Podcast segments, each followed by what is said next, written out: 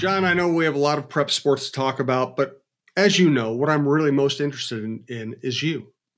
So, John, tell me tell me about you. What's going on in your life? Big events lately, Jim. Um, one scheduled, which was my COVID booster. Got that Sunday, which had been scheduled for a couple of weeks. And then I don't know if I've mentioned on here. I probably have because I've been telling everybody about it for months. We have had a second grandchild on the way. She was due November 21st, but she did not want to wait. So early Monday morning, Daisy Millea was born. They made it to the hospital in Napa, California at four in the morning. But uh, my daughter in law's water happened to break in the front seat of their car. So uh, there's some cleanup on aisle seven there, but we got a beautiful new granddaughter to go with our uh, lovely two-year-old grandson, and we have uh, we have FaceTimed with them. We've got tons of pictures already. I've passed pictures on to my mom, who has, geez, I don't know how many great grandkids my mom has, but I don't even know if she if she knows how many, but there's a bunch. So yeah, big big exciting news in, in the Millea household here as we as we get ready for a big week of uh, high school stuff. A young woman named Daisy in California. It sounds like the appropriate gift might be a lava lamp or some black light posters. we called our flower guy. There's a, a flower guy out there. His name is Sal and the last time oh, we Sal called the Sal, flower guy, sure. Sal, that's exactly what the business is called. I think Sal the flower guy. I, I think knew that's it. it. I knew it. So we called Sal as we did a little over two years ago when our grandson Leo was born, and and all my wife told Sal was, well, the baby's name is Daisy, so get some. She wanted some yellow roses and some throw in some pink whatever, but put in lots of daisies, and we did see the finished product sitting on the dining room table at our son and daughter in law's house. So Sal came through with the daisies. Uh, my wife has already ordered multiple little onesies and little outfits with daisies on them. So we are now a, a daisy loving family. Guys like Sal always come through. they do. They do.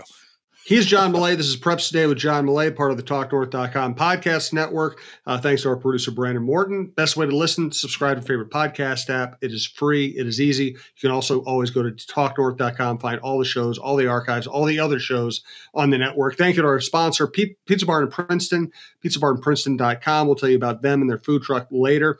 Uh, and John, our first topic is going to be about indoor football. I will just say that because I'm old, some people assume wrongly that I'm old school. I grew up going to cold weather football games, sitting in the stands, not being able to feel my fingers or my lips. Uh, and I am completely in favor of indoor football, especially if this is going to be one of the biggest games of your life. You're a high school kid, and it's going to be one of the biggest games of your life what better than to go play in a big beautiful indoor stadium and not have you know precipitation determine how the game is going to turn out? Yeah it's it's really awesome jim. And you know we had the state quarterfinal football games last week thursday friday saturday all of them on turf but all of them outdoors. And it was mighty cold. It was windy up north. There was a lot of snow to deal with and we're done with that now we got we've reached a stage where we're going to finish the football season with state semifinals this week at US Bank Stadium and then the Thanksgiving weekend we'll have the prep bowl games. This is a this is a huge uh, this is a huge deal and I've talked to some of these coaches who you know the ones who are going, going to play at the big stadium for the first time especially the small towns this is this is the biggest thing you know in the history of some of these towns i would think. It's just it's so huge. They're chartering the buses. They're coming down. They got hotel rooms if they need them um, and this is this is wall to wall football because we're going to have four games thursday five games friday five games saturday. I'm not good at math but i did a, a couple of math equations. During the course of this high school football season i've attended 16 games so in the, those three days this week, I'm going to see 14 games. Wow, that's that's it's it's kind of a grind for those of us that are there the whole time. We love what we're doing, but you know, you get to that that 14th, 15th, 16th, you, you kind of lose track of who's playing sometimes because it's a lot of football, but it's just so much fun. And then in my other math problem, I looked at the 56 football teams that qualified for the state tournament, which we're now past the first round. I, I did some math, looked at the list of schools, tried to think of how many of those have I been to. So out of those 56 football teams, I have visited 48 of those schools, you know, all the big ones, all the 6As, 5As, 4As, some of the smaller ones I haven't been to. So there's a few schools I, I still need to get to, and I hopefully will before I'm done doing this job. But I, I you know, I do travel around the state a lot, but I, that even kind of that even kind of surprised me that of those 56 schools that that qualified for the state football tournament. I've personally been to 48 of them. That, of course, I've been doing this a long time and I drive a lot of miles. Maybe that's not very surprising, but I, I kind of thought uh, I wouldn't have guessed it was that many. I guess Th- that's a lot. That that's is a lot. lot. it really is because you know it's not like as you said they're not all concentrated. You have to go way out of your way to get to a lot of these, and that's one of the cool things about the way the way you do your job is you go everywhere and you see everybody, and therefore you know everybody. You can bring their stories here, which I really appreciate. And by the way, hey, the Metrodome was a it was a great thing when you got to see Joe Mauer play against Eden Prairie in the Metrodome. The Metrodome was a great thing for these kids too. Oh. But US Bank Stadium is everything the Metrodome was, and it's beautiful. Yeah, I mean, it, it is, you know, the Metrodome was great because of what had happened there and what it represented. US Bank Stadium is just great. It really is. I was. I will. I'll talk about this this quarterfinal game I saw last week. But afterwards, one of the one of the parents was asking me, kind of, we're down on the field, and uh, this was a parent from Leroy Ostrander, a nine man school way down south. He was asking me, you know, hey, do the do the football teams get to use the locker rooms at U.S. Bank and everything? I said, you bet they do. I said they don't get to use the Vikings locker room. In past years there have been times when the Vikings locker room was open and you know the teams could just walk through and take pictures. With COVID, I doubt that that's going to be the case this year. But what they do is they take the visitors' locker room space, which is huge. It's a giant. It's got multiple rooms.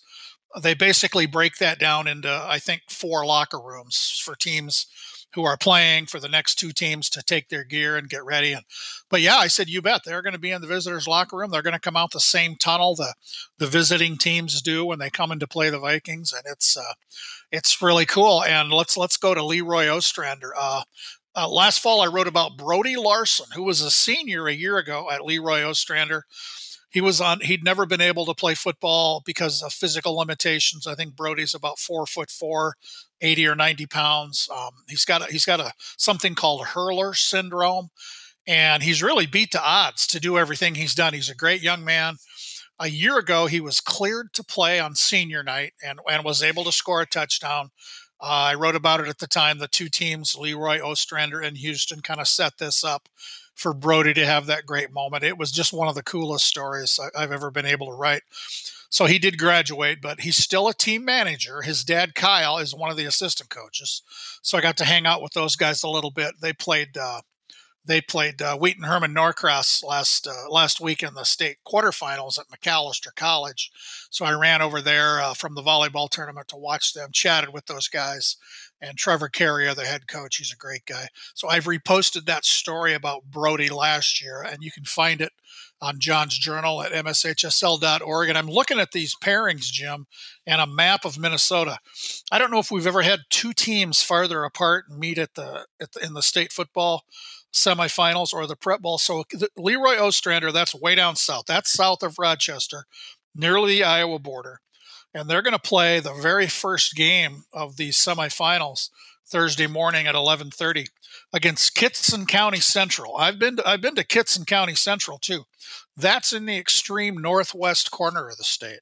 And I was up there one time and it's not a very long drive to the Canadian border there's a border crossing up there. It's got to be one of the most remote border crossings on that entire border. But I've been there. I waved at the Canadian customs people on the other side, and and uh, so that's going to be quite the distance. It's a good thing we're not making one of those teams host because it would be a long drive for everybody. But uh, yeah, go to John's Journal, mshsl.org. Read about Brody Larson. It's really inspirational. It's a great thing, and it's cool to see Brody and everybody else be able to be at US Bank Stadium this week. Excellent. And then uh, I'm going to mention just the, the, the other things going on this week. This is one of those weeks that's super busy. We have football for sure. That's going to get most of the focus, but there's two other really cool events. We'll have our girls swimming and diving state meet Thursday, Friday, Saturday at the University of Minnesota Freeman Aquatic Center, and then over at Stillwater High School, we're going to have our adapted soccer state tournament. So those are wonderful events. I wish they didn't conflict with football so I could be there so more people could, could hear about them and see them. But great events, uh, well run by the high school league. Really, really cool stuff. And if you want to watch these events, uh, go to Prep Spotlight TV. That's the streaming partner of the high school league but I'm, I'm sending out alerts about scammers. Believe it or not, there are online scammers out there. I know it's I know we've never heard of such a thing, but you know you'll see a post with a specific game. Click on this link to watch that game to sign up. All they want is your credit card number. That's all they want. It's a scam. If it's not Minnesota Prep Spotlight, prepspotlight.tv it's a scam. Stay away from them. I delete them every time I see them, like on the MSHSL Facebook page. I delete multiple, you know, examples of that every day. So stick to Minnesota Prep Spotlight. You'll be safe. And another ticket reminder we've talked about this. Every ticket for all these state tournaments, they're sold online. You can get them on the high school league website.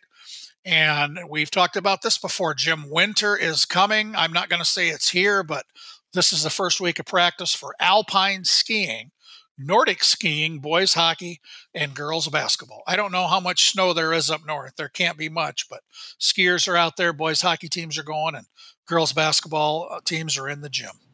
Means we're gonna have a lot to talk about. Uh, let's get we to the let's get to state volleyball after we thank Pizza Barn in Princeton, Jody Stay's fine operation, and the always busy food truck.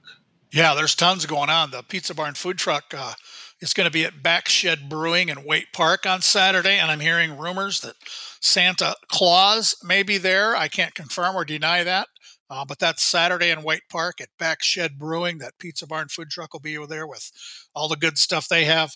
And we've talked about the mystery of the pizza of the month and supply chain issues. supply chain issues have been solved. I'm going to talk about the pizza of the month for November. It's arrived, it's there at the Pizza Barn in downtown Princeton. It's based on uh, a pizza they had last spring. It was called a street taco pizza, which was really popular. So the November pizza of the month is a version of that. Starts with the famous Pizza Barn homemade crust, and then you choose what base you want. You can have a queso base or a salsa verde, then slow roasted turkey with barbacoa seasonings. The Pizza Barn's own cilantro, cilantro lime rice, a little purple onion, cheese. It goes into the oven. Then after, after they bake it, it's garnished with fresh queso, diced tomato, fresh cilantro topped with a little touch of Tabasco. It's the Thanksgiving turkey barbacoa pizza. I am certain it's delicious. I haven't had it. I'd love to. I'm going to try to make that happen before the month is out, but sounds phenomenal. We can't thank Jody Stay and everybody up at the Pizza Barn in Princeton for uh, for being a part of our podcast all this time, and uh, we appreciate the heck out of those folks. Yep. Hire the food truck for your event. We've done it. It is great. Yeah. I can't believe they make pizza that tastes that good coming out of a truck. All right, let's get to the state volleyball tournament. Yeah, we had a great state volleyball tournament last year at the Xcel Center. Kind of a new kind of a new thing, four classes, expanded from three. So it was the first four class state volleyball tournament. It went very well. It was an extra day, but worked out. Congratulations to all the teams that played there, including state champions Mayer Lutheran, Sauk Centre, Marshall, and Wayzata. Marshall made history, at least matched history. The Tigers became the sixth, the sixth school to win seven volleyball state titles. Nobody's ever won eight. The others are Bethlehem Academy, Chaska, Eagan, Robbinsdale, Armstrong, and Tracy Milroy. It was just so great to have big crowds, great bands, a normal state tournament again after a year ago, Jim, you know, when we didn't have any fall state tournaments. It's just been so much fun. And I was looking through the list of teams at the volleyball tournament while I was over there at the X for four days and came up with a list of my top five favorite nicknames in the state volleyball tournament. We'll count them down from five to one. Number five, the Cannon Falls Bombers. That just makes sense. Number four, the Badger Greenbush Middle River Gators. I don't know if there are gators way up there in northern Minnesota, but there are at Badger Greenbush Middle River. Number three, the Sauk Centre Main Streeters. That's a great nickname. Number two, the Breckenridge Cowgirls. The boys' teams are the Cowboys. And my favorite nickname in the volleyball tournament, the Holly Nuggets. And I don't know how that started. I don't know what Nuggets refers to, but I love the Holly Nuggets. We might have to have another name uh, bracket at some point. Maybe maybe next fall we'll get back to the name bracket. there you go. Hey, we want to thank our producer Brandon Morton and our sales executive Karen Cleary. They have helped us grow TalkNorth.com. Uh, we continue to add shows. We continue to add listeners. Thank you for listening. Thank you to our sponsors who make this all possible. Now let's get to Terry Culhane. Yeah, this is a name that that people, especially in, in Southwest Minnesota, know very well. Just a, a, Hall of Fame coach of girls basketball and volleyball. And as I was watching Marshall and Minneota play in the state volleyball tournament, that was kind of coupled with an announcement from Southwest State University last week. Um, about Terry Culhane. Uh, he has announced he's going to retire at the end of the volleyball season. He's been the volleyball coach at Southwest State for 18 years, just has done great things, has had great teams. Before that, he was a high school volleyball and girls basketball coach at Tracy, Tracy, Milroy, and Marshall. Just has had a huge impact. And uh, I've been writing about high school sports long enough. I wrote about Terry's high school teams, and I, I, I, haven't talked to Terry in a long time, but he's a really quality individual. And at the at the volleyball tournament, I talked with Marshall volleyball coach Dan Westby and uh, Minneota coach Haley Fruin. Marshall High School is absolutely legitimately across the street from Southwest Minnesota State University. You can walk back and forth. Minneota's 15 miles away. So all those coaches, all those players, they know all about Southwest State volleyball and and Terry Culhane and, and everybody down there just you, I, I, the, the gratitude just drips off people when you ask them about Terry and what he's done for coaches and players and the sport overall. And I tweeted a link to a John's Journal story about that, and it's it's still getting reaction. It just kind of tells you what uh, kind of an impact Terry has had as a coach and a and an advocate and a mentor, but just as as a great as a great person. So congrats to Terry Culhane. I think the Mustangs are playing this week in the in the uh, their conference tournament, and once their season is over, Terry will uh, will go into a much well deserved retirement. But he's he's not going anywhere. I'm sure he's not leaving Marshall, so he'll still be around. Good deal. Uh, as we do every week, let's thank a ref. Yeah, uh, we're kind of transitioning from fall sports to winter sports. We're going to have, you know, some of the very finest football officials in the state working these games at US Bank Stadium the next two weeks. But the other night, uh, there were 380 high school basketball officials on a Zoom meeting uh, set up by the high school league to get ready for the season. 380 on a weeknight to spend an hour or two you know, they all could have been doing any number of things, hanging out with their kids, uh, doing whatever, but they chose to spend that time uh, learning and getting better. That's really, really dedication from our officials. So thanks to everybody who was on that call. And we've talked on the show here, Jim, about two Hall of Fame officials that have passed away in recent weeks Bozo Winsek and Dick Eldridge, just two giants particularly in football, as, as we talk about football. Um, they both did other sports, but uh, they're going to be honored in a special, kind of a quiet way at US Bank Stadium during our high school games. We're we've got framed photos of Bozo and Dick. i am looking at them right now. I've got those pictures in frames, and they're going to be they're going to be in the officials' locker room at the uh, U.S. Bank Stadium these next two weeks, just so so you know we can remember those two, and, and they they've meant so much to so many, and and and they remain in our hearts, especially all the officials that they mentored and worked with, and and passed on so much to. So that's how we're going to honor Bozo Winsek and Dick Eldridge. Excellent. I love when you tell us about things like that, but I just I just would not have heard about it if, if it weren't for you. So thank you for that. Uh, before we get to our last topic of this week, I want to let you know you can always follow us on Twitter at Talk North Pod. You'll see all the shows as they are released, and we have a lineup that includes, you know, I think the best people in Minnesota sports: Cheryl Reeve, La Velle Neal, Roy Smalley, Jon Krawczynski, Michael Russo, Anthony LaPanta, uh, John Millea, uh, you might have heard of him, Jeff Diamond. Uh, it's a great lineup. We have a lot of outdoor content. We are going to be adding some more content here soon. Uh, and thank you for helping us become a success. Uh, we need listeners. We appreciate you taking the time to listen to us. Let's now get to most valuable teammate. Yeah, we'll close with this annual award that, that we we uh, award each week at the high school league. This week's winner, Aiden McCauley, a cross country athlete from De La Salle High School.